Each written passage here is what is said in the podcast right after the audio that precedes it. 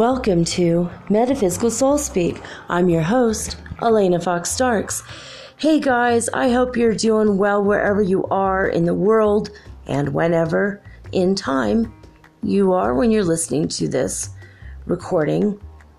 I um, think I hopped timelines a couple times in the past week and it's just been real strange, but Whatever happened to me last night, it was weird. I was fine recording the show. I finished the first half, and within a couple minutes, all of a sudden I was sick out of nowhere. I don't know if I hopped a timeline to a timeline in which I was sick, but I had no fever. So it was very, very weird. Like my throat was so, it was like, um, I don't know, like a sore throat, but like scratchy, and I wasn't coughing, but I ate a, a spoonful of coconut oil, which I try to do every day because the medium chain triglycerides are really good for you.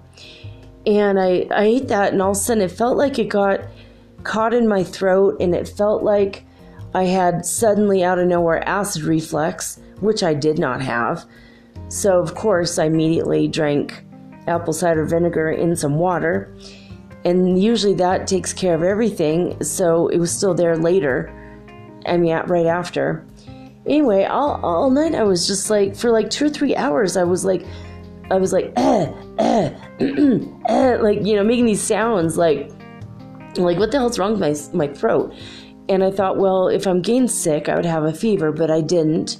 Everything was normal, but I felt really sick out of nowhere. Like I was fine. I ate the coconut oil, and then all of a sudden, out of nowhere, I'm sick, out of the blue. So weird. And so I've been lethargic and tired all day. I've been in bed most of the day. I watched the last couple episodes of Outlander, so now I'm all caught up through the third season.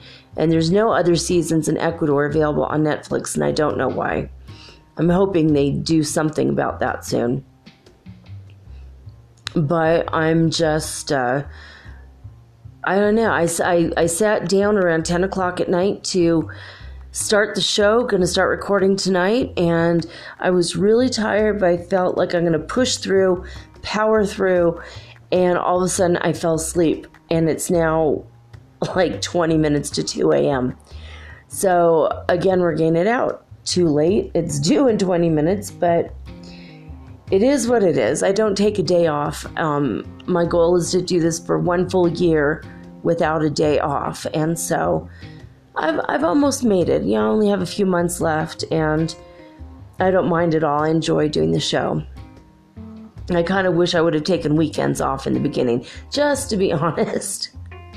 But I might not. I might try to find like a guest host for um, two days a week. So if you have any interest in, in doing this for next year, I would maybe consider it. If you guys, uh, if any one of you has an inkling to do what I do or whatever, I think I think it could be good.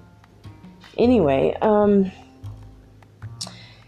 yeah, so it's just been weird. I mean, today it's been raining super hard here. It'd be really, really heavy duty rain, and then just the rain in between the rain, it's not um, drying up. It's just the roads are staying wet. It's just been a dreary, dreary day. There was a man who has a, a channel. He's been traveling through uh, South America. His channel is Sophia or Bust. And he's from Ireland. And he got to Cuenca and he's like, I don't know what's up with this weather. It's like I thought I left Ireland behind me, but here we are again. It's like Irish weather. and I, you know, from what I've seen in movies and TV shows about Ireland, it, it's the same. it's cold, it's wet, it's rainy, but only six months of the year. And and when it's not rainy during these six months, it's warm out. We've had hot days where it's almost 72. I know if you're in Los Angeles, you're like, hot. What? That's like our night. it's like gets to 112 in LA sometimes, maybe usually around 106 at the hottest of the days. But yeah, it doesn't get, I don't think I've ever seen it. Maybe it was 80 degrees here for about two or three days about a year and a half ago here, something like that. It's it's hardly it's never in the 80s. It's never ever ever ever above 85 ever. In fact, 85 I think is too much. And if it is ever that hot here, it's that's the uh, record. I mean, other parts of, of the country, there's some really hot cities, like on the coast. Oh my God, in Guayaquil, it gets really hot. But then there's other cities on the coast where it's still like the hottest day is 75 degrees right on the beach. It's weird. You'd think that, you know, South America has a reputation for being extremely hot and tropical, and you'd think it's like all jungle and everywhere you look cartel, and it's not how it is. You know, most places, just normal, respectable towns, especially in Ecuador, it's just normal respectable people. Everything's cool. You know, you see the occasional sketch person, but usually it's pretty cool. I mean, I, I like it here. I do. In spite of the 12 days of darkness we've had during this month already. It's funny that happened in October and it's happening now. Now that we're done with our troubles, it's going around the world. It's like catching. I won't say like riot fire, but it, okay, I, I just said it. But, but yeah, it's just in Spain and Barcelona. I've got a friend over there. I think he might be in Madrid, but I need to write him and ask him if he's doing all right. But um, disclosurenews.it, they're having like most of their day is, has been blacked out, like the equipment isn't working or something. And they said, oh goodness. All right, they said in the 8:30 in the morning report from 6 UTC time the data are available again and like every self-respecting 17 in this last period even today we have our peak with a power at 53 hertz frequency at 720 UTC. We hope that the problem has been solved and we can return to a normal flow of data. And then at 8.30 probably it's the later report but they said again at 8.30 so sometimes they'd forget to update the time. It says in the part of the graph available for today we note three peaks one of power see now they're not saying hertz frequency they're just calling they were calling it cc consciousness credits or something. I don't remember now. Now they're calling it power. So did I hop a timeline? It's so weird. So one at Power 53 reported previously, the second of Power 57, and the last minor at 25. They don't call that one Power.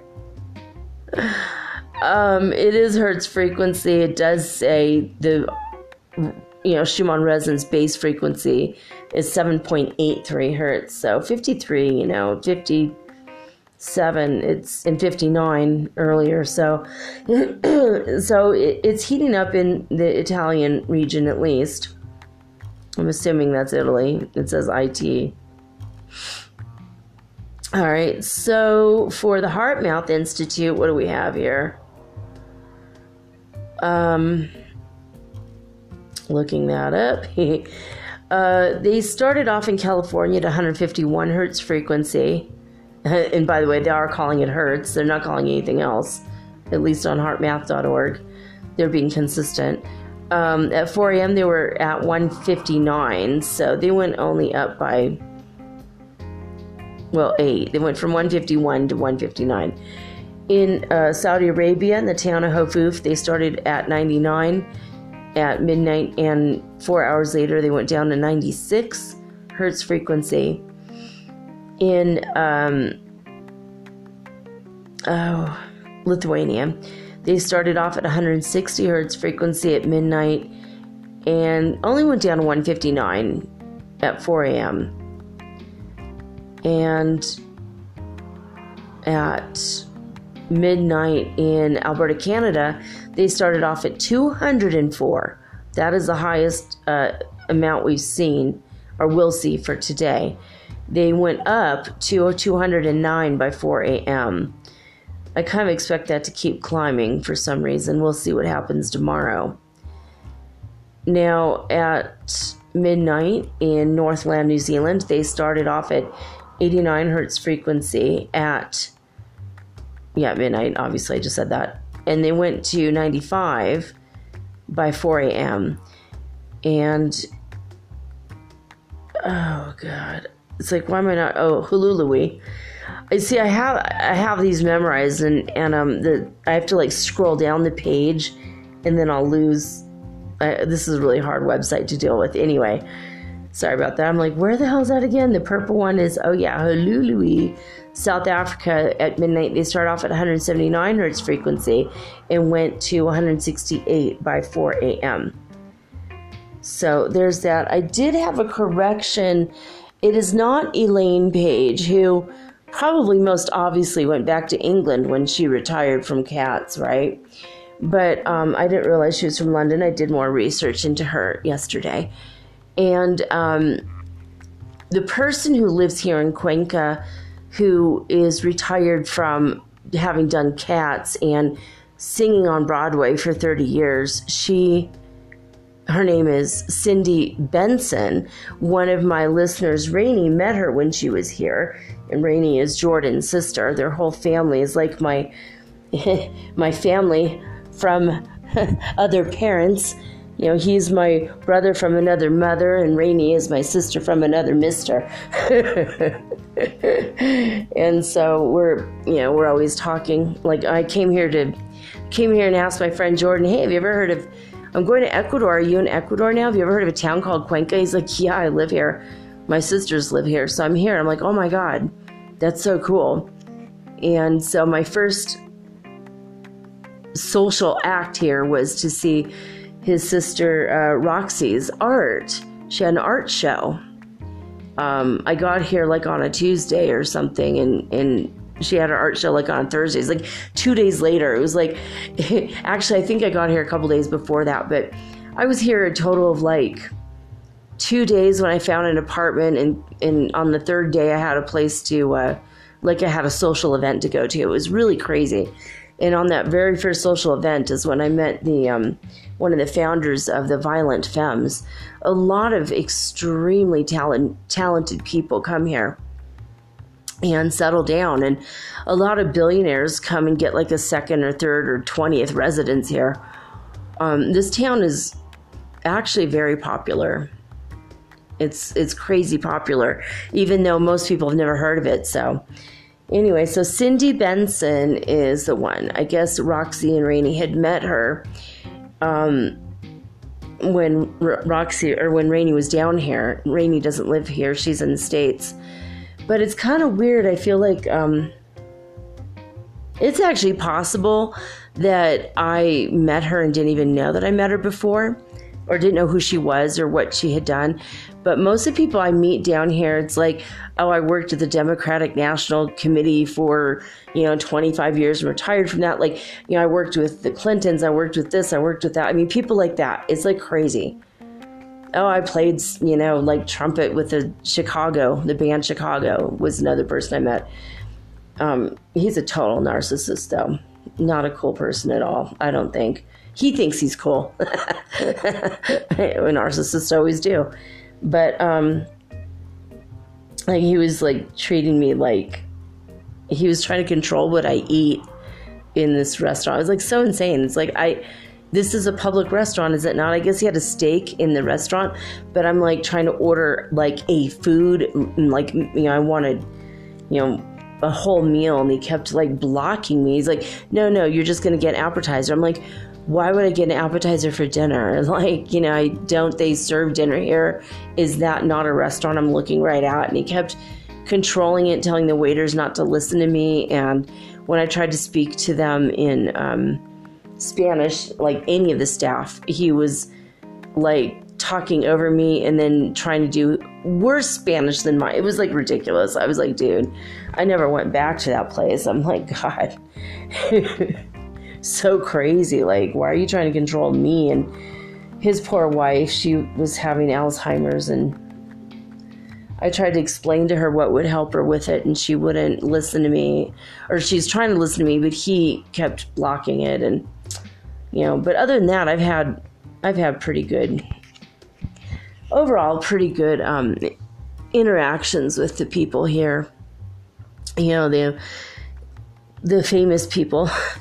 he was he wasn't even famous. He was only with them for a couple months, I think, and then he used that as his thing for that's what I'm that's where I'm coming from so I could do this. He's trying to manage my friend's career. And my friend's like I'm retired like you know what I mean? Like he's just like what? Like he already had a house, has a house here. He has an income. He could stay here forever. And yeah, he makes just a little bit of money here and there doing shows just for fun, you know. Just because he's bored and he misses the days when he was in the Violent Femmes, I think. you know, but it's just like, come on, like, whatever. but it's cool when people like uh, Cindy Benson are on stage and they're giving this dynamic performance like she did. And I'm going to put another clip of her singing the end of Aquarius song. I mean, it's like a full minute of her singing Let the Sun Shine In. The song itself is always super long, but then she made it a medley. So it was like a, I don't know, 10 to 20 minute song. I, I have no conception of time.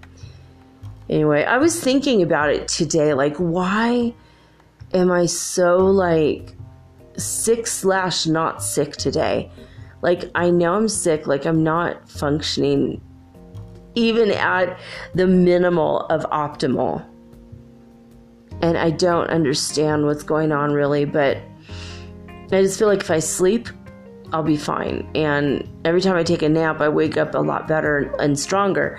But I'm wondering if it wasn't that.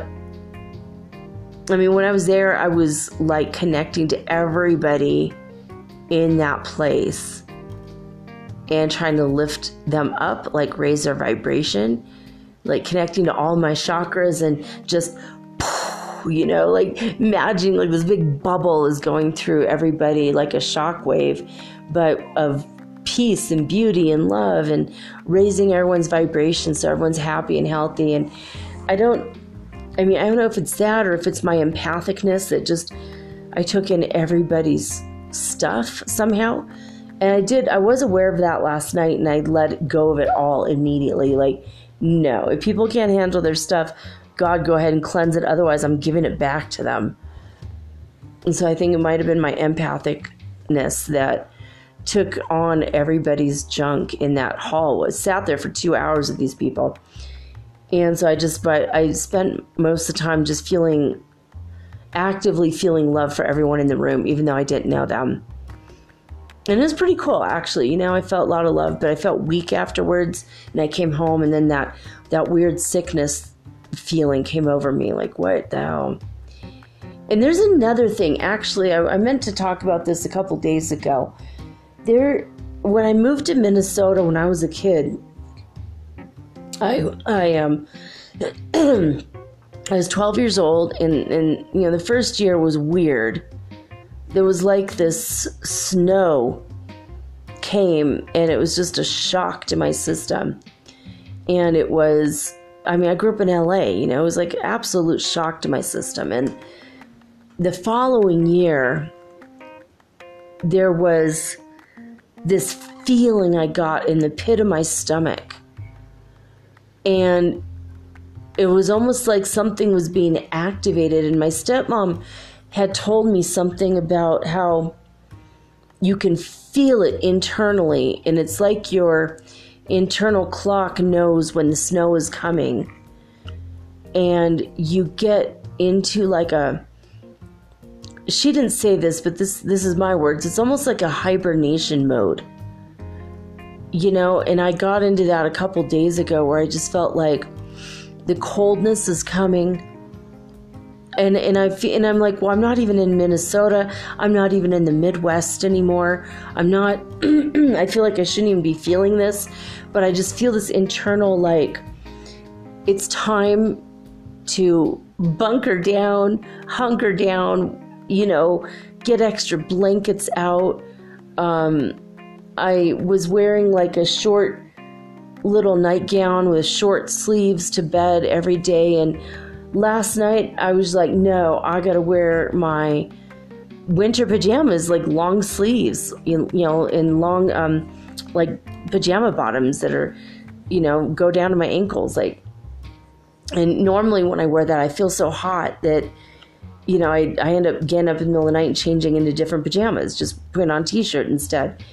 And last night I was I felt cold and wintry.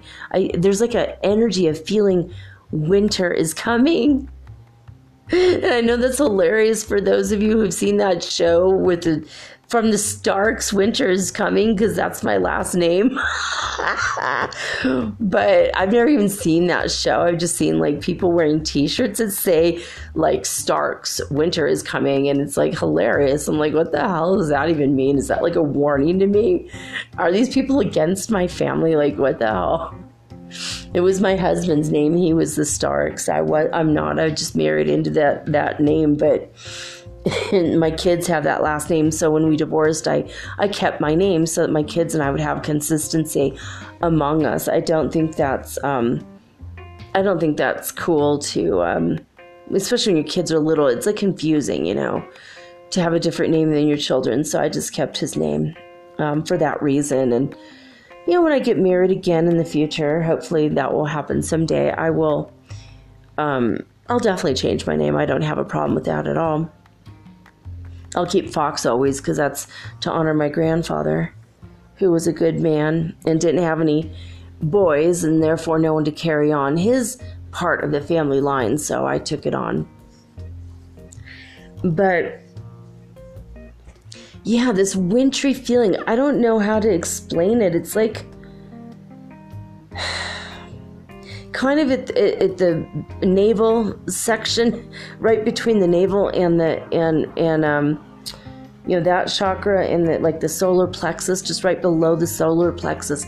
This energy, and it's almost like a humming or a buzzing, and it feels like a little tiny. I mean, if I had to describe it, it it's like a it's like a um, cartoon line drawing black tornado. it sounds weird. It's like something that would follow Pigpen around on in the Charlie Brown comic books. Not on well maybe even in the in the actual drawn show, but it just there's it just seems like that. Like it's like um when I try to visualize it, it's white and it has and it's like drawn in black like a little tornado inside me, and that's that energy, and it kind of goes, you know, and it kind of like vibrates inside my stomach. And it's been that way since I was about 14 years old, maybe 13 years old. So, yeah, the first two years, it didn't really happen when I was in the Minnesota, you know, way when it was the snow and it was just shocking as hell. It was like, this place is like literally a frozen hell. Why do people live here? It's absolutely phenomenally hellish. Like it's so cold, people die in their cars in the winter if their cars break down in the in the side of the road. Like that's a very real thing that happens. And I mean, I grew up in California. I'm like, why would anyone want to live in a place where you can absolutely die due to weather? And then in the summer, it's so freaking hot, you can die of heat stroke if you don't stay hydrated, and also the tornadoes because it's in Tornado Alley and there's so many tornadoes, and it's like such a miserable place to live, you know, like most of the year. Now, in the springtime, it's absolutely lovely. And in the fall, right before I get that feeling in my stomach, it's absolutely lovely. But usually, they, they were, at least when I was a kid, every year on Halloween, without frickin' fail, that's when the first snow comes, which always really cut into our trick or treating time and really pissed off my brother and I. It was really irritating. So here it is in October, and I feel snow coming. I feel it in my gut. The snow is coming. And it's weird because I'm in South America. We're not getting snow. We don't get snow here. Now, higher up in the mountains, about 45 minutes from here, they sometimes get hail, sometimes a light dusting of snow. They never get more than just a dust. And then it's over like a week later. You know, it doesn't get that cold to snow and snow and snow and stay snowed, you know, here. You know, like in Bolivia, which is south of uh, Peru, they get snow. Chile, Argentina for sure, they all get snow. You know, that's closer to the, the pole. I'm in the middle of the globe. We don't get snow here. Not like, but so I'm, I'm getting that feeling in my gut that snow is coming. And I'm getting like scared. I feel like I need to like, and part of me is like, oh, we need to gather wood for the winter. Well, why? A, this is as bad as it gets. It's never going to get colder than today. 49 degrees at night. It doesn't get colder than that. And that's cold for here. Usually it's, you know, 51 or something, 52. And we don't we don't even have a fireplace. Why do I need wood? But I have this like internal my internal clock is like winter's coming. We need to make sure we gather wood. The snow's gonna be here soon. We have to have two weeks supply of food. Like I've been going through all this stuff and then it's like, what the hell am I thinking? It's like it's almost like a PTSD re- related to weather. I mean, that's like the only way I can describe it that makes sense, but it's like this weird internal winter's coming clock. I don't do you guys get that? Any one of you who live when where snow is? I know Rainey, you're listening. You're going to tell me if you get that or not because it's just weird. I don't it, it's just like you feel it it's like a sixth sense and you're like oh yeah okay maybe i need a new coat you know warmer socks time to buy my snow boots you know? It's like you start thinking about the things that you need. Remember moon boots? My god i used to have the best moon boots ever. I had a i had a onesie suit that i would tuck into my moon boots and i would zip it all the way up.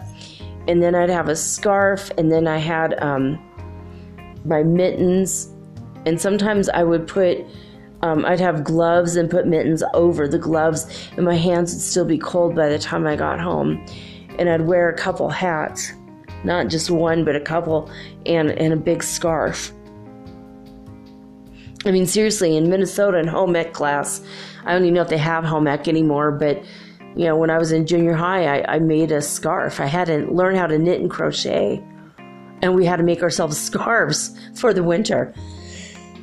That's like a regular activity because it's definitely, you're definitely going to be freaking cold. I mean, your eyelashes freeze. It, it's it is like something. It gives you like a PTSD of sorts. I mean, your your contact lenses freeze your eyes, and then your eyelid will freeze your contacts, and your eyes just stay frozen and open, and you can't blink if you stand outside for more than like 10, 15 minutes when it's 40 below. You know, so I have like that sort of like fear of weather like but it's like internal. It's, and it's like a, a fear that like it's an internal clock inside my body. That fear kicks up at this time of year every year. Like oh ooh we gotta get make sure we got heaters and clothes and blankets and you know, hot soup and I want to go out and buy a crock pot now. Now that I know I'm going to be here another, you know, two years, I think if I buy a crock pot, then I can make my spaghetti sauce and my kid can have spaghetti and I'll eat it on squash or something. And, and, I'm, and I'll make my good Irish stew that I learned how to make a few years ago with beer, not water. I guess that's what makes it Irish, right? Putting a little bit of the whiskey. Sometimes I do it with water and add a little shot of whiskey. whiskey stew, man. It's so good. But um yeah, I don't know. Um I've been really thinking about that lately though. Like, yeah, I'm thinking we should probably get a crock pot so we can eat, um, cook stuff all day long. It's kind of like heats the house. I need to go gather more candles. I went downtown yesterday to this this uh, really severely awkward concert, except for the beginning and end performers that are like professionals, you know. But I went down and it was so cold, and I was just like, oh, I was feeling that wintry feeling inside me the whole evening. And um, and we got into the hall in into the church. I was okay, but um, yeah, it was just weird. They're walking around, and it wasn't terribly cold, but I was still getting that winter's coming feeling. So bizarre.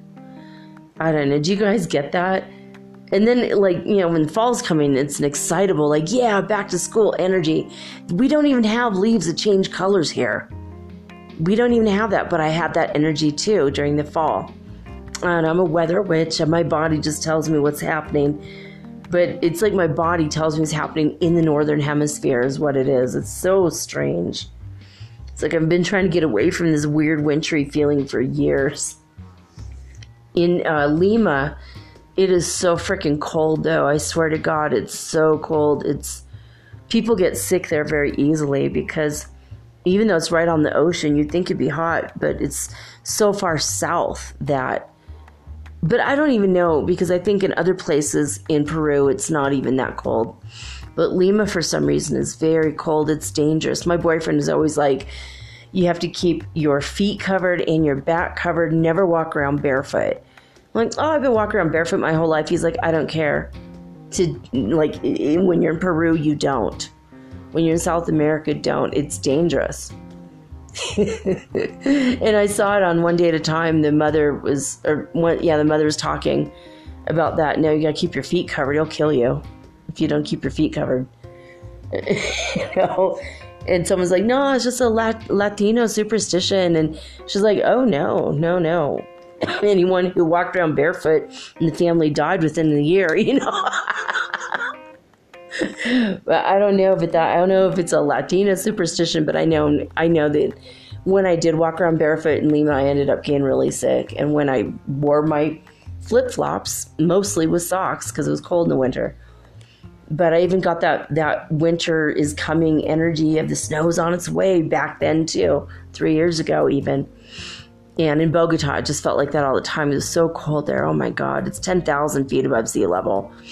Super hard to breathe and very. Um, everyone tells you be careful, keep your back covered. When you're out, keep your face covered. You could get a cold here and die of it. And the first person told me that, I'm like, oh, please, I'm 51, you know, at the, that back then, I'm like in my 40s.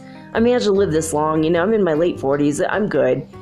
And I ended up having to take antibiotics and I ended up getting really sick. I was in bed for six weeks. My kids were in bed for like a month. We all got very, very sick there. It's weird. It's like the first time someone told me that, like, oh, yeah, whatever. You leave me alone, dad, right?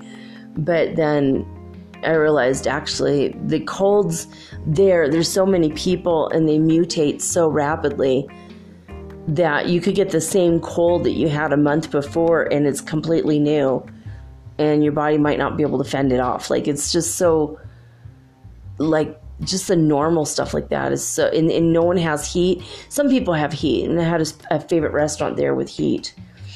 I had a, a, nice bottle of or a big glass of wine that was so huge. It was like, I mean, it was like half a bottle of wine fit in this massive wine glass. And for two dollars and ninety five cents, I'd go get this massive thing of wine. And um, my kids would get like hot chocolate or hot tea, and and we would sit sat in this place every time they were open and we could go. We went. Um, they had this fireplace, and the place is like 200 years old or 150 years old, and all filled with antiques. And the seating areas are enormous overstuffed couches, and the lighting is like like Christmas lights, and it's just so romantic and pleasant, and it feels like your your your eccentric old auntie's house. And we would just sit there, and we'd like I'd, I'd, be like, okay, when the waitress isn't looking, you're to share the wine with me, you know? And so they'd have a couple sips of wine. And we're like, that's to relax us. So when we get back to the hostel where it's cold, we're to bundle up. They gave us extra blankets there, and we would just bundle up and barricade our room. And, um, you know, so air couldn't come in, and it was cold there, really cold. Not as cold as Puno, like on Lake Titicaca. That was also like 10,000 feet or more above sea level. And you walk one or two steps and you have to catch your breath for five minutes. Then you walk two or three steps and catch your breath again. It was impossible to breathe there and extremely cold. And it does snow there, and that was insane. But we stayed on an island in the middle of the lake, halfway to Bolivia, and Bolivia was snow snow covered, snow capped mountains. And the feeling I got when I was there is the feeling I'm having now, like snow's coming. I will freak out if snow actually comes to Cuenca. it would be so weird if it actually did. Anyway, in A Course in Miracles, we are on lesson 129. Beyond this world, there is a world I want. Beyond this world, there is a world I want. This is a thought that follows from the one we practiced yesterday. You cannot stop with the idea that the world is worthless. For unless you see that there is something else to hope for, you will only be depressed. Our emphasis is not on giving up the world, but on exchanging it for what is far more satisfying, filled with joy, and capable of offering you peace. Think you this world can offer that to you? Of course, right? Now, the rest of the lesson is kind of long. That's one there's like nine paragraphs. It's, it's not terrible. If you want to read it, it's easy. acim.org, or just go ahead and download the app. It's easy and free. Always free. The world I see holds nothing that I want. Beyond this world, there is a world I want.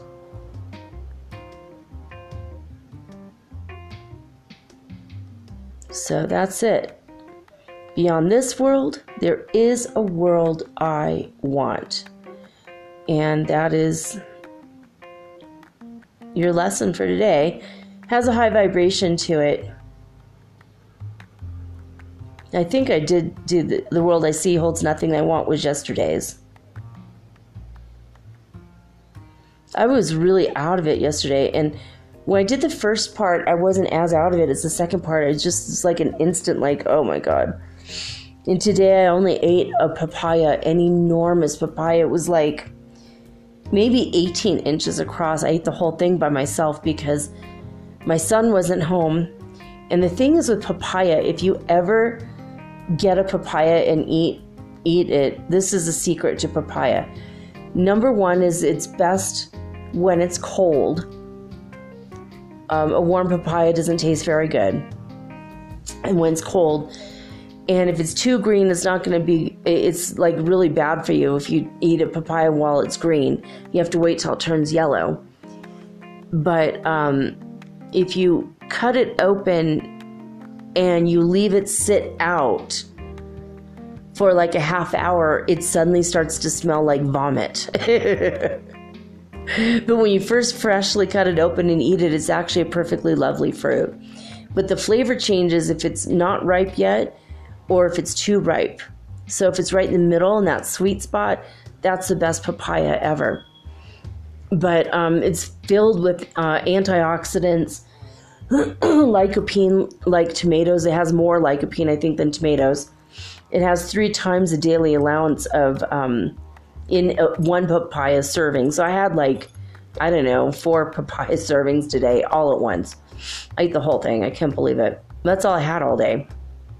I had a Guarana, which is like a Red Bull, but um, with it's like a local wine. It has less sugar than Red Bull and more Guarana juice, so a lot of caffeine. So instead of coffee, because I don't want to have milk today, because I was feeling under the weather, so I did that and a papaya. It's all I had today. I'm starting to feel better though. It was loaded with vitamin C, antioxidants, has the full spectrum vitamin C, not just the ascorbic acid part, and um, It's really uh, papaya is really good. It's weird. It's one of those really bizarre fruits, though. It's like you either love it or you just don't. And for years, I didn't love it until I learned how to eat it, you know, cold and when it's not too ripe and not, you know, unripe. And the people in Bogota actually taught me to love it because they were selling fruit in um, in the town square in Simon Bolivar Park, and you just go there and um, every day for one dollar they give you this massively big um, thing filled with cut up fruit papaya pineapple watermelon and i would get um, six of them two for each of us my kids and i every day. And that's how we started our day. Every day we'd go and get our fruit we would eat our fruit. We would go to the coffee place and sit down at the coffee house and have our cup of coffee and just we all got our phones out and did our electronic thing for the day played our games you know for about half hour and then we talk for about an hour. And that was it. And we just walked around bogota and looked at different things mostly the street art. I miss bogota. It was a cool place but so cold. I don't miss the cold or the inability to breathe. You know, and that's been an issue for me today because I've been feeling sick and under the weather, but a little bit with the asthma, not so much. I'm a little congested, which is weird. I don't know why. Oh, because I ate like one bite. Oh, yeah, I had a cake yesterday, so the wheat. Now I'm congested again. It's weird. I haven't been congested like this in a while. And I do know better, but oh well. anyway, uh, when I come back after the next couple breaks, and I'm I'm gonna there's gonna be like a couple commercials, but I'm gonna give um, maybe a couple more examples from yesterday, some of the less awkward moments of the evening. Uh, Cindy Benson, I'm gonna at least play a clip from her, and um, yeah, when I come back, I'm gonna talk about people who live under ground, and it's not exactly what you think right after this.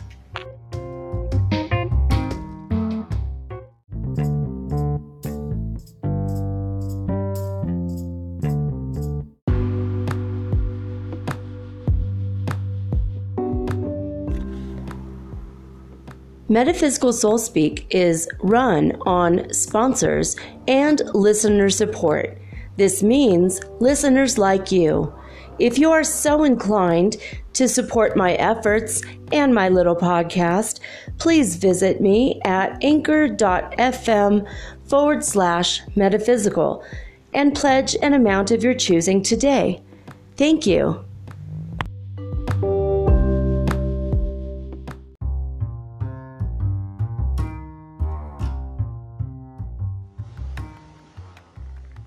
Journey to the Center of the Earth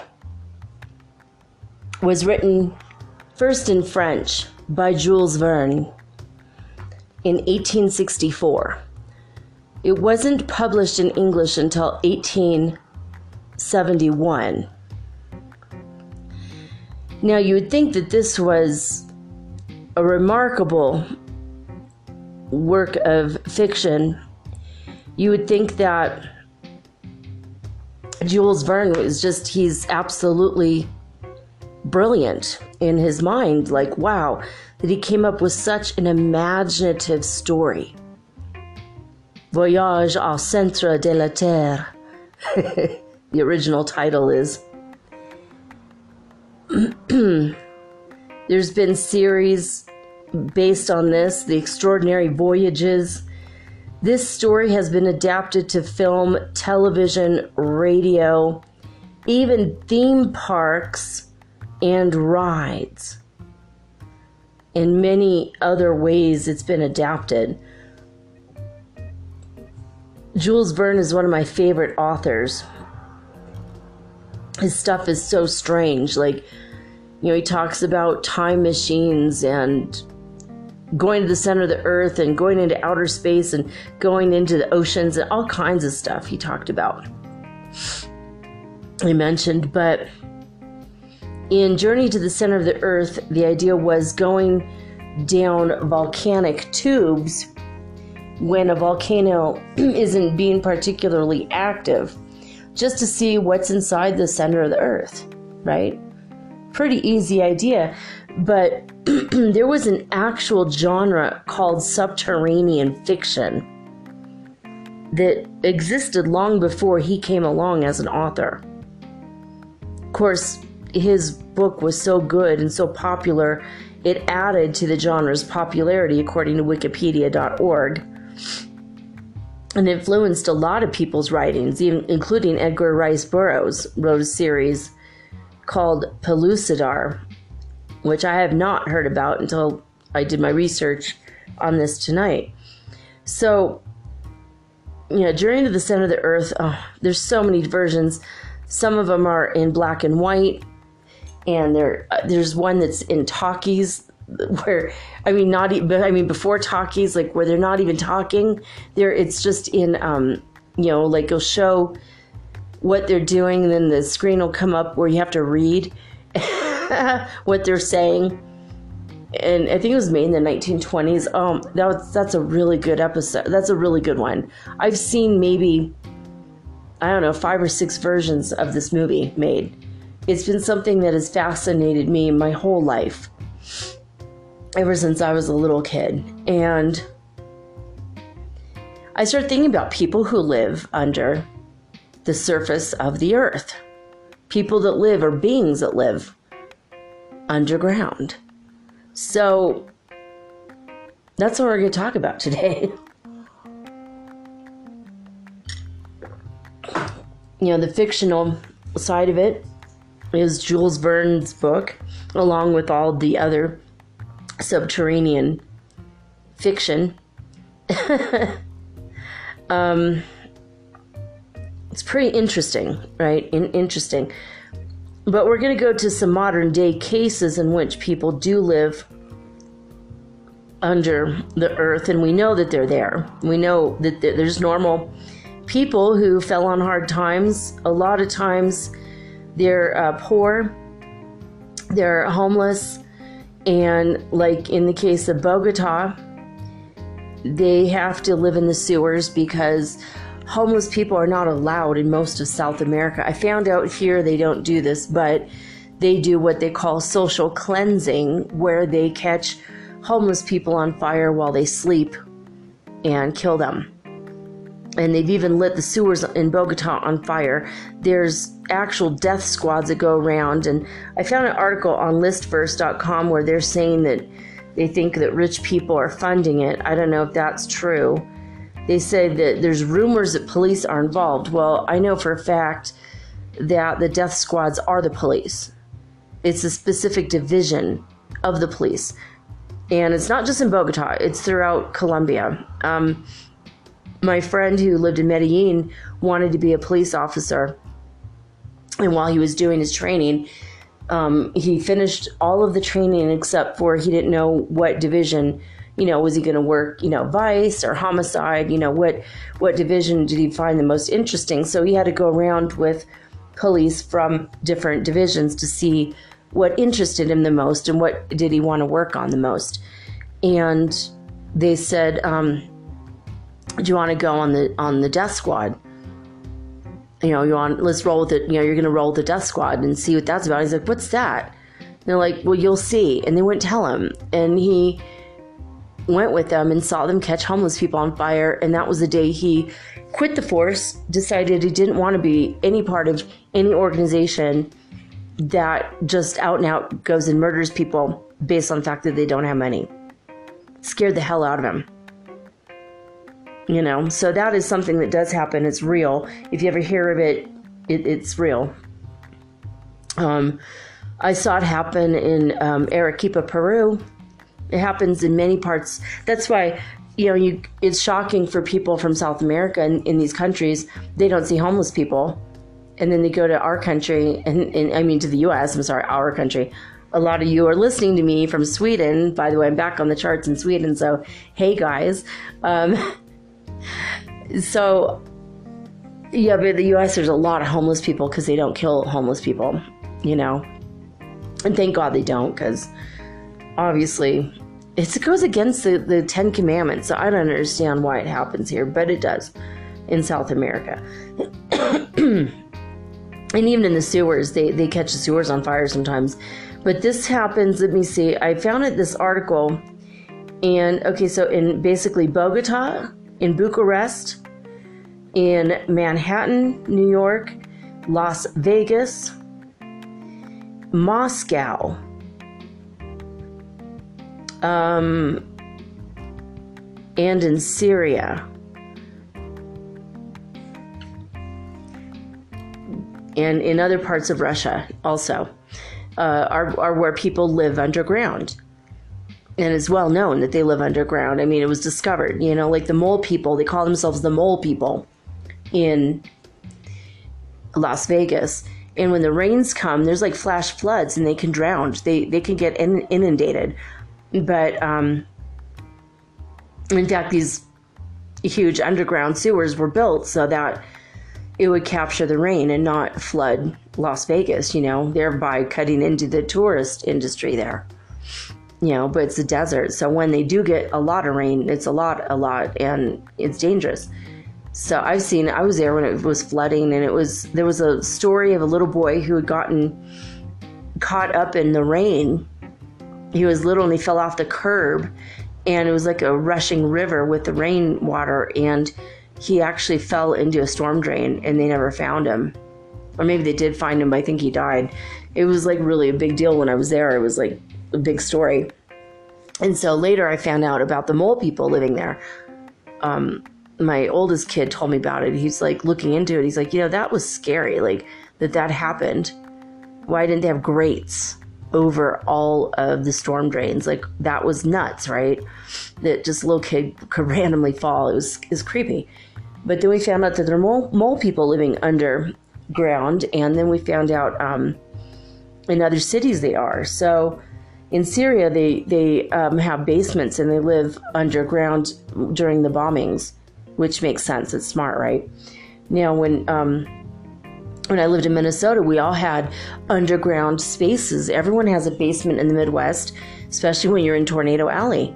In the event a tornado takes your house, you're going to be okay because you're going to be in the basement. You know, ho- uh, you know, probably holding on to something so you're not swept up in the tornado.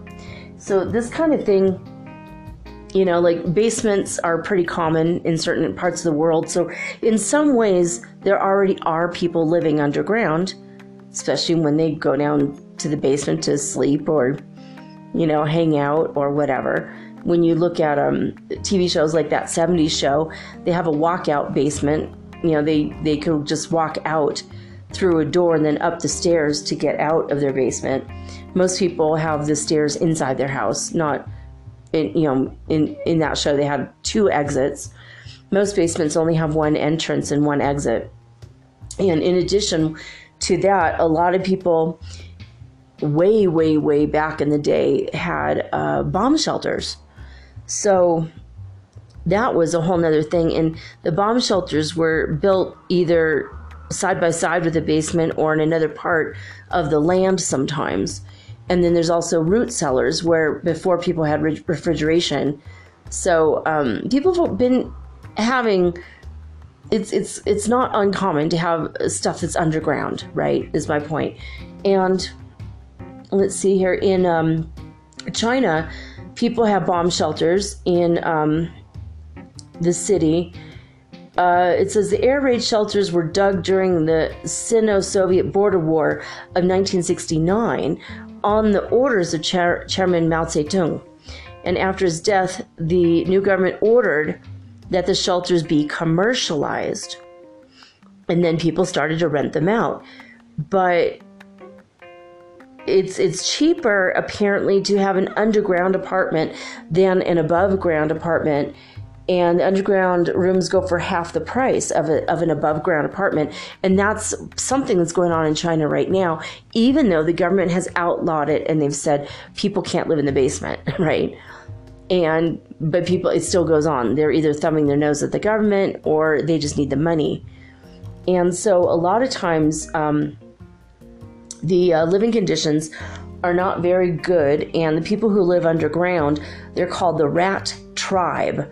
Even though it's not really an official tribe or in one little village, it's throughout, you know, different parts of China. So if you live underground, there's something wrong with you and you're called part of the rat tribe. And a lot of times they are afraid to admit to their families that that's their living condition, but they're doing it to save money. And um, some of the homeowners are very weird, like they won't allow the people to come out of the basement, you know, shelter to like lay in the yard to tan in the sun. They're not allowed to air out their bedding outside of the house. So it, the, the damp conditions can, you know, maybe it's probably moldy in the basement, right? I know in Minnesota it was. It was so humid there. But, um, yeah, so the air raid shelters, the bomb shelters, air raid shelters, whatever you want to call it. I mean, we had ours. We had we had our bomb shelter. We didn't have any furniture in it, but we had a freezer that had oh gosh, um, I don't know. We had a side of beef in there. We had like a fourth of, of a deer when our neighbors uh, bagged a deer. They call it bag a deer, and we um, we paid for a fourth of it. They sold some of the meat, and we made venison sausage with it. But um, or they made the venison sausage and gave it to us, and then we just cooked it. We didn't actually make the sausage itself. So, anyway, but the point is, there's a lot of different ways in which people live underground. Some people have decided to start living underground because the temperature is consistent. Some people, um, architects, have started to build houses underground in which they have a series of mirrors and um, windows or skylights that will light up the whole place so it looks normal, like you don't feel like you're underground. And they have good ventilation systems. And if you're living underground, you'll get the geothermal heat from the lava that flows beneath your house. And you also get, you know, um, you won't get the cold winds going through the windows. So, in some ways, it makes sense, right? But I don't know about you guys, but for me, it, this thing is so freaky that I wanted to cover this today. So, now, there's other underground things that for years uh, people were concerned, weirded out, I suppose, about the giant tunnels in South America. They were thinking that they were um, carved out by people, but why? They were really freaked out by it. Well, I went to earthtouchnews.com and they said that they are there are hundreds of them in Brazil and Argentina in certain regions, and they're strange smooth walled tunnels that cut right through the earth. And they thought at first they were just like caves, and then they realized they kept going deeper and deeper and deeper, and then they said, wait a minute. Because caves are formed by water that dissolves rock, but they discovered that there were enormous claws that burrowed from prehistoric times. The animals were bigger, right? So now they discovered that a lot of these giant tunnels are prehistoric prehistoric burrows from giant moles from the literal mole people. mm. So, yeah, I don't know. Um, I, am looking at these pictures on this. You could go to earthtouchnews.com and look up the article. It's called These Giant Tunnels in South America Aren't Caves, They're Prehistoric Burrows. That's literally the title of the article. So they said there's no digging animals anywhere in the world today that are large enough to have created the tunnels. Um, some of them are six feet tall and 13 feet across. So they're thinking saber toothed cats, uh, mastodons. Back in those days, the toxodon, which are like the giant rhinos, they weren't equipped for digging, but those are who were alive at that time. And so they're thinking maybe sloths or armadillos because they did find giant armadillos down here in South America. And I've seen giant armadillo. Well, they're called giant. They're not giant. They're but they're like the size of a very large dog. I've seen armadillos here. They're weird. I mean, not like wandering around the streets of Cuenca, but I've seen them in wildlife parks in Peru. And so, but they're thinking that it was probably maybe giants or ground sloths, Megatherium, and Eremotherium. They could grow to be bigger than what a rhino looks like today, and they're experts at burrowing. So they think that that's what happened. They think that's where these tunnels come from. I don't think this is the whole the whole case though. I don't think that's the whole story. Now, a friend of mine um, worked for an, a non government, um, an NGO, what's that, non government organization that was working on, I'm not going to say what, but something that was, um, mm, we'll say, sought after by certain factions of the secret government. And it got very dangerous very quickly and they all left and he told me a story about and he was just like like a IT guy or something but um he told me a story where he was offered an opportunity to go to not where I am now but to a, another country here in South America and they have an underground living facility and they're going to go with the aliens that live underground and then it was going to be sealed forever the door and he had a window of opportunity to go into this underground door and never ever ever come out again it is all no things i'll take my chances above ground. Thank you very much. I love the sun.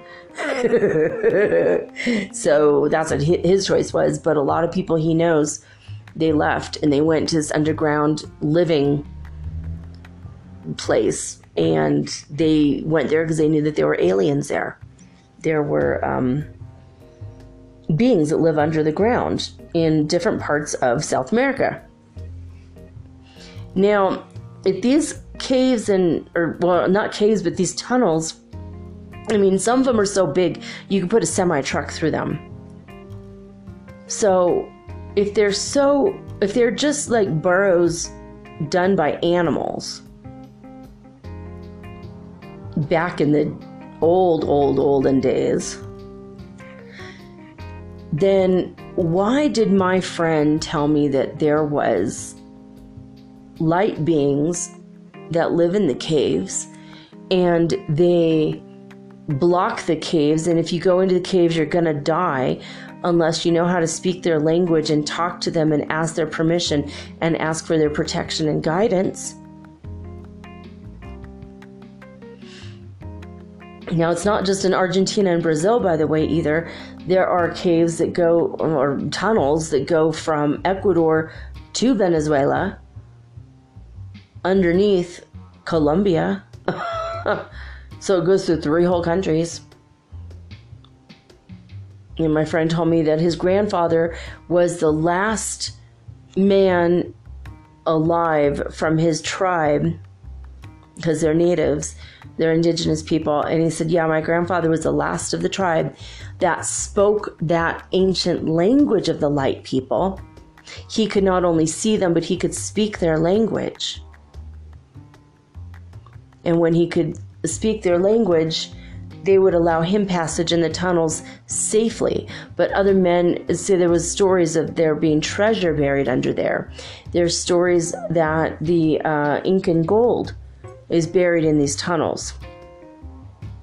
There's a lot of stories about the Incan gold. I'm telling you, people have gold fever all over the world. Again, from aliens, the Anunnaki. They made us dig gold. They they bred us to be gold diggers.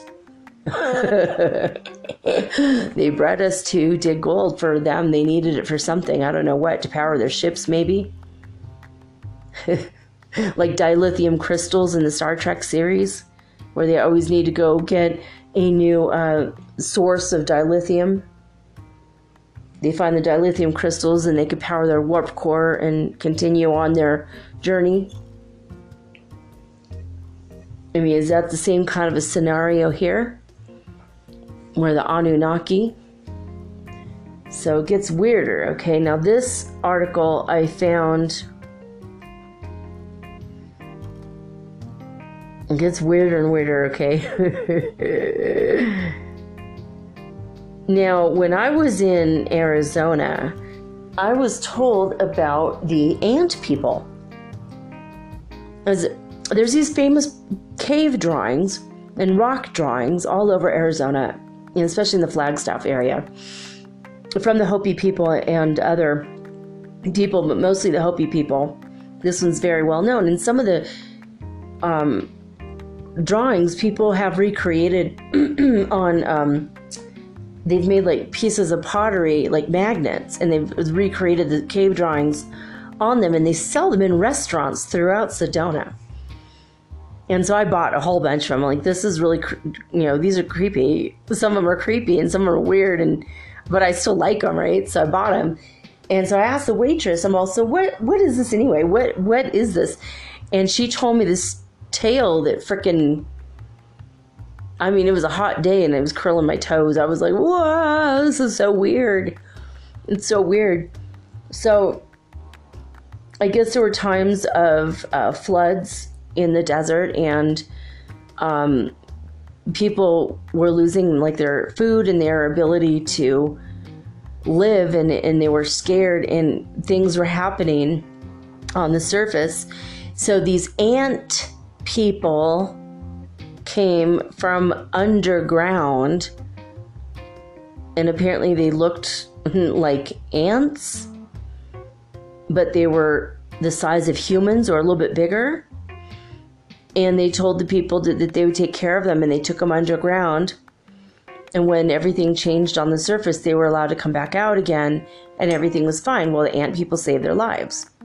And that's why they revere them in the in the uh, drawings on rocks and in caves and the like.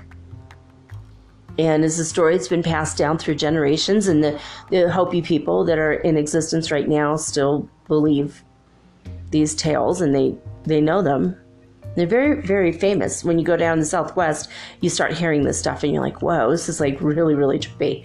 Okay. So I found this article called The Ant People of the Hopi, and they put some stuff in here that I never knew until today. And so I don't know. Every now and again, I have to start researching this stuff because it freaks me out so much.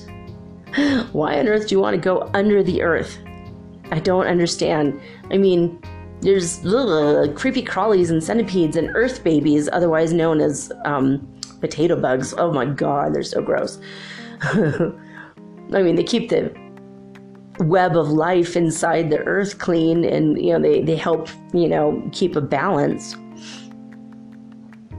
i don't mind planting a garden but i, I don't want to live under the ground it creeps me out even basements creep me out I always think of things like caving in, you know. And then there's sinkholes, and now I'm wondering if the sinkholes aren't happening around the world because of these ancient prehistoric burrowing sloths. I mean, I'm really wondering about that now.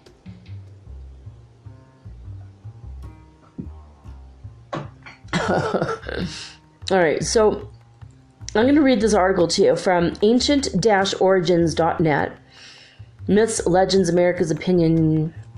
I don't know. It has a whole bunch of stuff. Anyway, the name of the article itself is called The Ant People of the Hopi. And of course, they don't say Native Americans, they say Indians in the article. Ugh. I'm, I'm just going to say Hopi.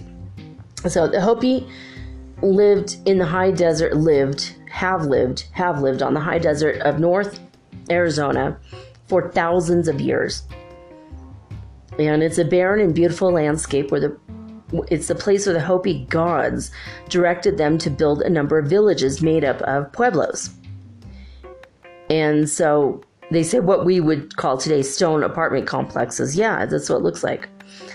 So the Hopi were flourishing by growing uh, beans, corns, and squash. They had very little rainfall and no irrigation, but they, you know, that's pretty much what they ate.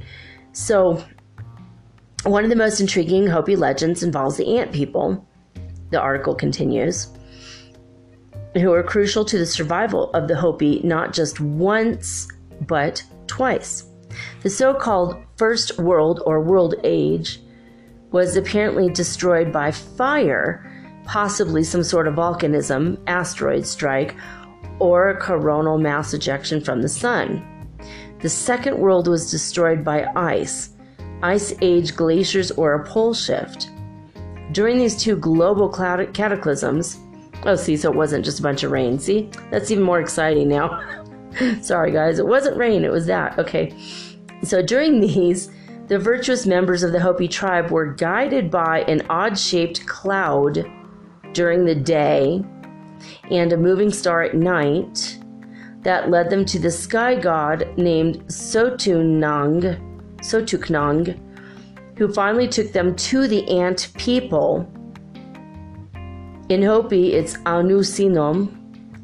The ant people then escorted the Hopi into subterranean caves where they found refuge and sustenance. Now, in the legend, the ant people were portrayed as generous, industrious. They gave the Hopi food and supplies when theirs ran short. They taught them how to store food, so for the future. And another legend says that the reason why the ants have such thin waists today is because they once deprived themselves of provisions in order to feed the Hopi people. That's kind of sweet. So this is this this part of the article gets really wild. The constellation Orion also has a thin waist. When Orion dominates the winter skies, the ants were deep in their small underground hills. These structures are similar to the form of the Hopi kivas, which are subterranean communal prayer chambers. Coincidentally, the Sanskrit word ki means ant hill, and va means dwelling. Ooh, something that they don't mention is when you look at where the Hopis are and you look at where the Tibetans are. Now, I believe the Tibetans might have had Sanskrit, but India, Tibet, that area, on it's on the exact opposite side of the globe and yet their language is very similar. And when you look at the flag of the Tibetans and you look at the flag of the Hopi people, it'll, blow your mind because it's almost the same flag. it's the same colors, it's almost identical, same flag. It's so strange. And so go look that up when you get a moment if you're interested in that. So so Kiva means anthill dwelling in Sanskrit that's really weird, right? um, each February inside their kivas, Hopis perform the bean sprouting ceremony or the bean dance called Powamu. During this time, fires are continuously kept ablaze and turns these structures into superb hothouses. The ritual commemorates a time in which the Anu Sinom, ant people, taught the Hopi how to sprout beans inside caverns in order to survive. It is interesting to note that the Babylonian sky god was named Anu. And the Hopi word for ant is also Anu. And the Hopi root word Naki means friends. So in Hopi, Anu Naki means ant friends. And they may have been the same as the Sumerian Anunnaki, the beings who once came to earth from the heavens. I mean, this person puts like these really wild things at the very last of this little article and doesn't go into a whole lot, but I had some more information, so I, I filled in the blanks there. But I did not know this that Anu means ant in Hopi. Naki means friends because Anunnaki is what comes from the ancient Babylonian. When you look at um, all the stories from the Anunnaki, it's not from the Hopis, but how, you know what I mean? Okay, so now this gets more and more strange. when you look at people and things living underneath the surface of the earth. So now we've gotten the burrows made by sloths, but yet they were also something else, and we don't know what. I think that the tunnels were not only made by the burrowing giant sloths of yore, but they are ceremonial tunnels. And what my friend said is that his people believed that people would oftentimes travel with the help of the light beings. They would travel underneath these um, tunnels from Venezuela all the way to Ecuador. And sometimes they would take the tunnels that go to Brazil. There is ideas that maybe during the cataclysms these were where the people lived. There was something else about this too. It is ceremonial, and you have to have the ancient language in order to be allowed in without being killed, or I don't even know what. Maybe there's, you know, fumes or gases that come up from the earth, and the um, light beings know how to avoid it, or they somehow can protect you.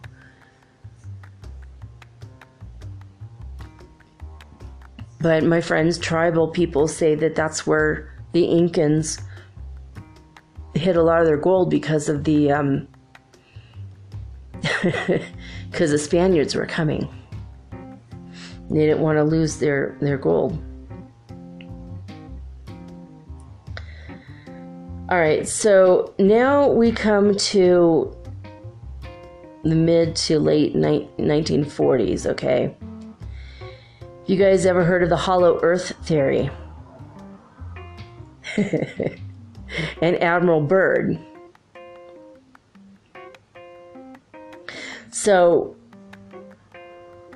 he was a highly decorated Navy captain.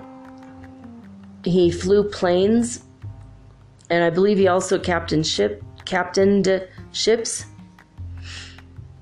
He was a Medal of Honor recipient Admiral Richard E. Byrd, B Y R D. He wrote about his encounter with a lost civilization in Antarctica. And in the South Pole, he met an ancient race that live underground in the South Pole. Now, there's been a lot of talk about extraterrestrials that frequently visit the South Pole, and recently, I mean, in the past year or two, there's been a lot of weird things going on at the South Pole. Like, why would the Clintons fly there? What the hell business did would they have down there? other people have flown to the South Pole, like people that were high up in government, whether they were ex presidents or not.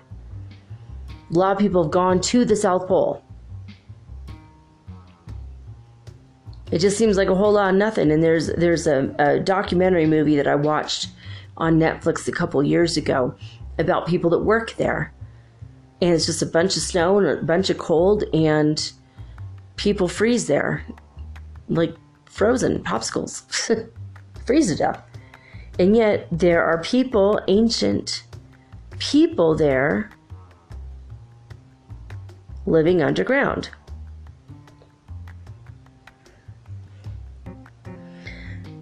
So, March 11th, 1947, Admiral, Admiral Byrd writes I've just attended a staff meeting at the Pentagon. I have stated fully my discovery and the message from the Master. He means of the ancient alien race. All is duly recorded. The President has been advised. I am now detained for several hours, six hours, 39 minutes to be exact. I'm interviewed intently by top security forces and a medical team. It was an ordeal. I am placed under strict control via the national security provisions of this United States of America.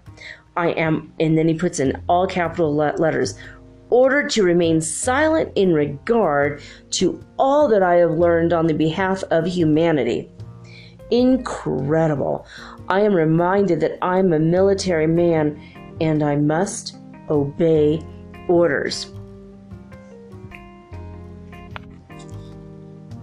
All right, I had to pause for a moment and go look this up because uh, 1947 in June of uh, June 14th, 1947. That's when um, William Brazel in Roswell, New Mexico, he was working on the Foster homestead. He noticed clusters of debris. And that was three weeks before July 8th when all of the Roswell stuff happened. So, just a few months before he's writing to the government or about his, you know, being detained by the government officials, the president and whatnot. I mean, I don't know if it's related or not, but I think it's a different alien um, race or ET race, or maybe they're not ETs at all. Maybe, and, and see, this is another thing like, not only under the ground, but under the ocean. And I went to a town that claims that the UFOs are often going in and out of the ocean because they live underground in the ocean off the coast of Peru. I spent uh, two days and one night on the beach there. You could just go the camp. You just go camp on the beach. They, you know, it's like free. Just go pitch tent, go sleep in the tent. Which I love that about South America. You could just do that most places. You know, but you have to keep moving, otherwise, you know, homeless. Home. There's incidents with when you're homeless. So, um, so there's also that, you know. So ET races living under the ocean, and people have seen this also in um, I want to say Bermuda near the Bermuda Triangle that's a whole nother mystery. So there's also um, but so there's also these people living in in the South Pole. Now Tyler of um, Secure Team 10 has done has covered many many stories in which people using Google Earth have uncovered pictures of trapped UFOs under the ice as the ice is melting in the South Pole. So you might want to go check that out if you want to check, you know, like look into it further. It's it's undeniable. I mean, like there's two or three different kinds of ships that people have located and they've analyzed it and they've taken it to labs and they're like, "Hey, look at this," you know, and found out you know, no one's photoshopping it. It's just absolutely real. But even if it wasn't real, then why are all these government officials going to South America suddenly in the past couple years? Why the interest in all that snow? It doesn't make any sense. Now, I did meet, yeah, and this is another thing Nazis were really interested in the South Pole too It says what they discovered didn't even compare to what Byrd had in his diary. I agree with that. And but they started evidently there's a rumored German base there. So why were they even interested in this? Now there is a this is so weird. Okay. I'm looking at a map that Admiral Byrd drew and there is an, a land underneath the earth of advanced races. Inside the earth, there's a central trees and plants and any just all kinds of things that are unlike anything you've ever seen. So you go watch the movie Journey to the Center of the Earth. This might have some basis in some sort of reality, possibly. But he wrote about a place named Agartha or Agartha. In 1947, he flew into the center of the earth and he met a leader of this ancient race that live underneath the surface.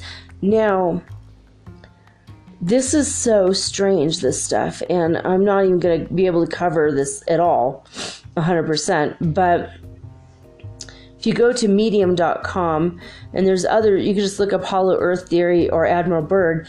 So it sounds like this guy might have been a little crazy, or maybe he was confused or something, but he was a highly decorated Navy officer. Now, it says that the government knew about Ag- Agartha before Byrd.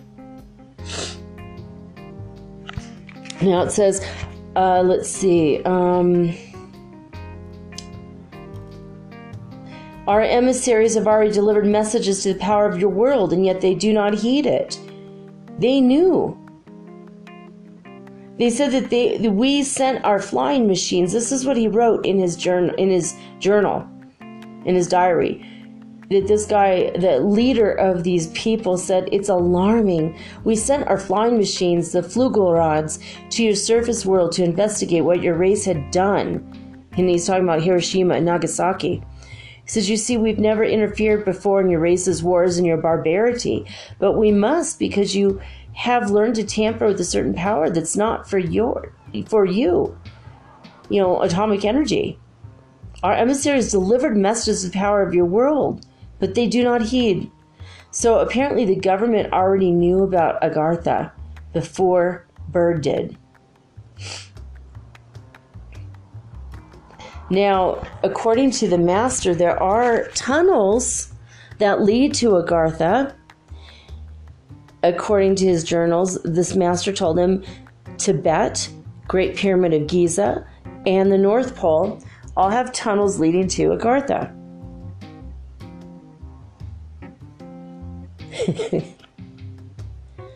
so, I met Admiral Byrd's grandson, or maybe it was his. I think it was his grandson.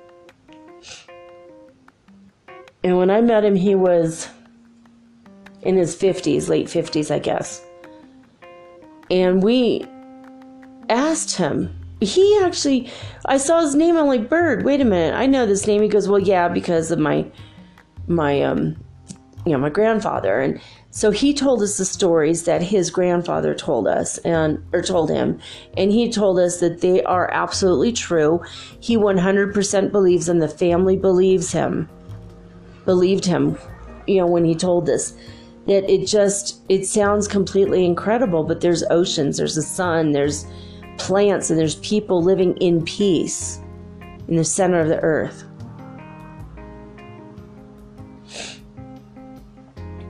So Richard Byrd wrote the book Alone, the Classic Polar Adventures, discover the story of the second Byrd Antarctic expedition, exploring with Byrd episodes of an adventurous life.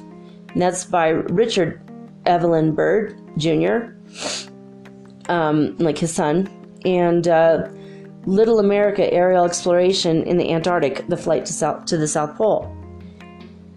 So, all of that has been put out into the world, and now there's one other thing that's just really, really weird. Okay, when you go to spherebeingalliance.com, and a lot of you have contacted me about this, and we've talked about it. Um, oh, goodness. I'm looking at his face, and I'm like, why am I not um, thinking of his name right now? Okay, so this guy has been brought, Corey Goode. Yeah, all right, obviously.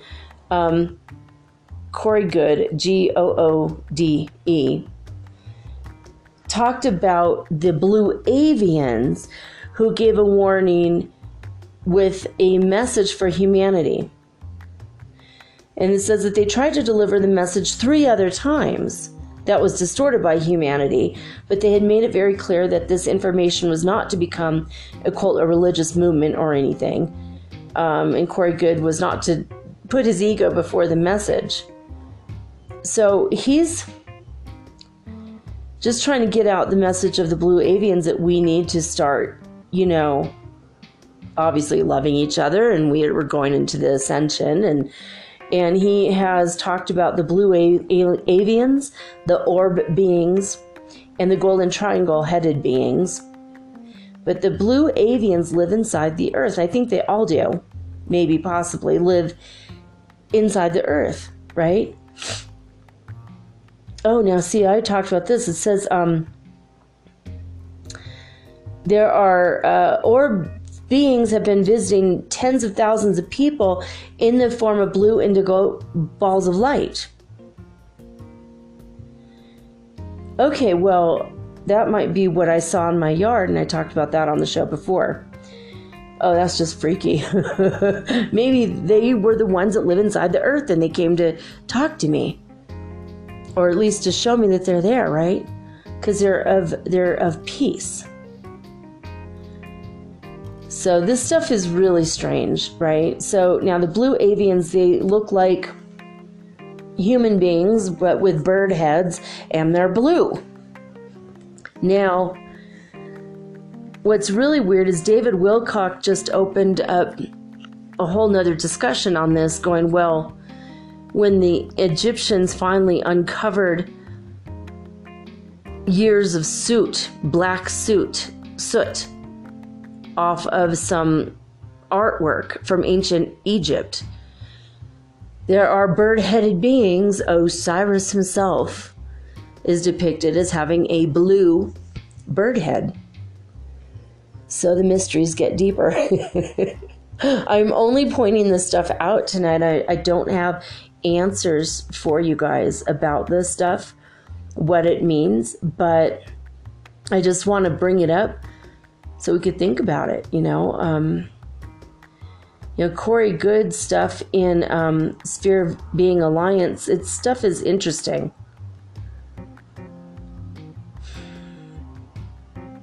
He knows that we're not alone. He's waiting for disclosure to happen, like all of the UFO ET um, people, right?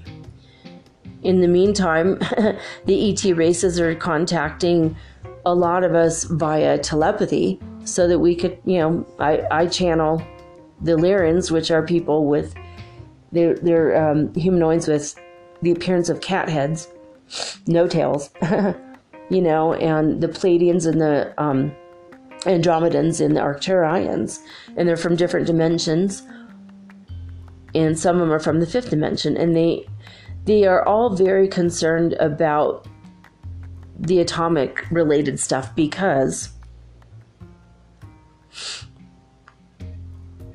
it does reverberate throughout the whole universe. It's not just in that one little section of our planet that gets affected. Everybody. And we're all connected, we're all one.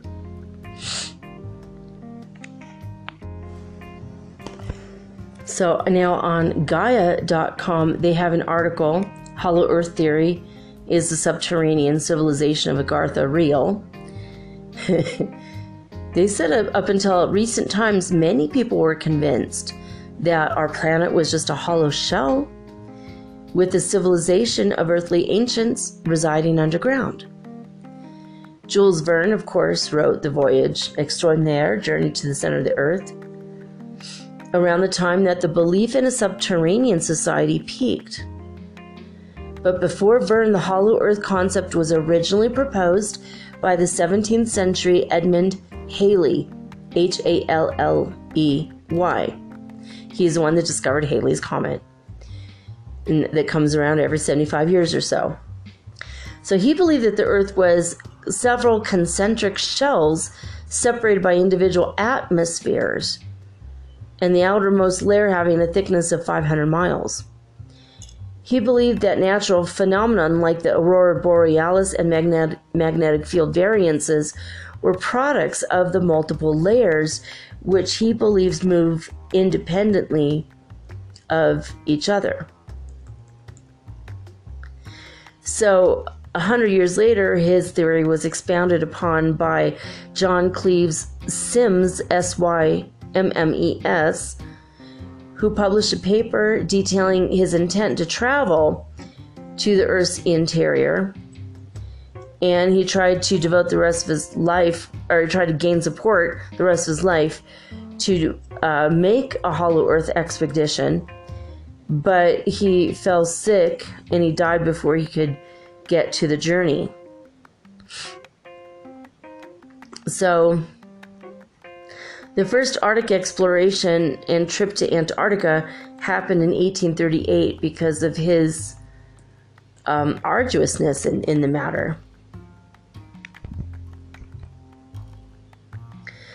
So, according to an alleged diary entry written by Admiral Byrd during his polar flight, he said that when he flew over the North Pole, he came across a warm, lush climate with mammoth like creatures and an ancient human race that had been residing within the earth. His plane was commandeered in the middle of the air and was made to land for him by the people of the center of the earth. They intercepted his plane with saucer shaped aircraft. He was met by emissaries, and they were um, assumed to be part of the mythical Agartha. And they expressed their concerns about, obviously, the use of the bombs, right? So,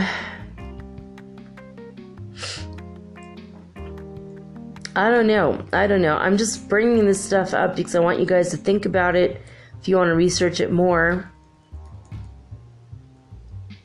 There are uh, drawings written. You know, the Nazis spent a lot of resources looking for Agartha as well. They were hoping Hitler could escape by going there. Uh, that's like a terrifying thought. Um,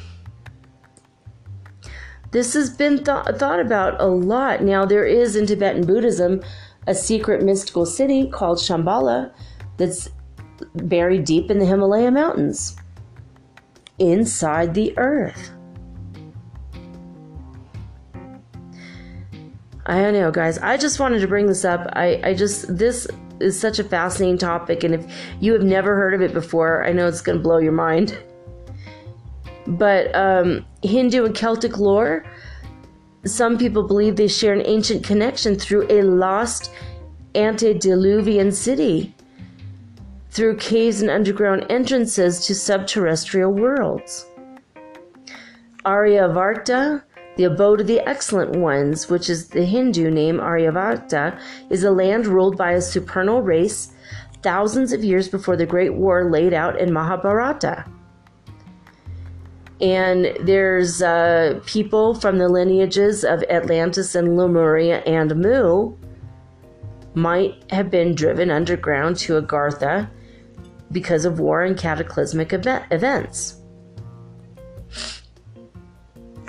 In the Hindu scriptures, they talk about Patala, the seventh layer of the underworld.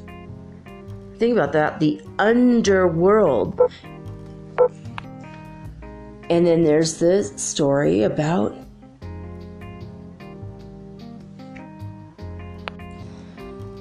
Persephone and her journey to the underworld to live for six months of the year with Hades, the god, the god of the underworld, on Maybone. And in wintertime, she would be there, but then in the spring she came back because she ate the pomegranate seeds. But her mother made a case for her to live half of the time above the surface so that there could be spring and won't be winter all the time because she was such a bright light of spring, goddess of spring, Persephone. So there's a lot of strange myths and stories and legends, but also now the evidence is growing that this there's something to it. What? I don't really know. But I would like to believe there's something down there. I want to live where I live, you know, on the surface, greeting the sun every day. There have been theories throughout the centuries of us maybe having, maybe we do live in the center of the earth and we don't know it. How would we know? If there's a sun, it seems like, you know. I think we don't. I think we live on the surface, but who knows? Anyway, I know this is a lot of crazy stuff to think about. It's fun.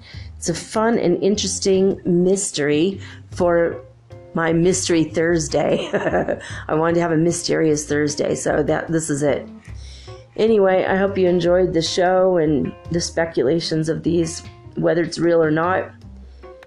Um, the Nagas, half reptilian, half human species, are said to live under there, by the way. Crazy, crazy stuff. Anyway, well, there you go. Um, probably brought up more questions than answers, but that's how it goes sometimes.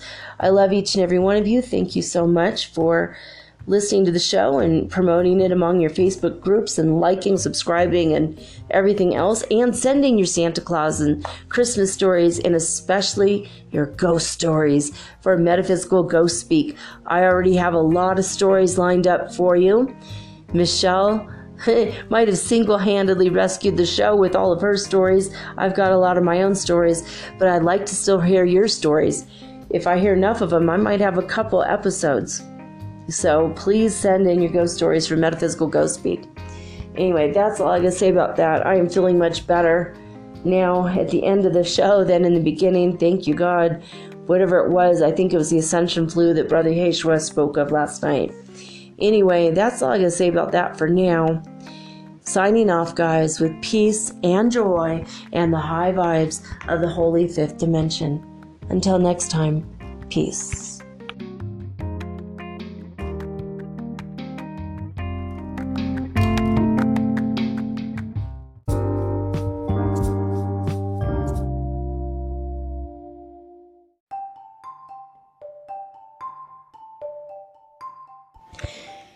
Do you ever wish you could look into the next chapter in your book of life and see what's coming next?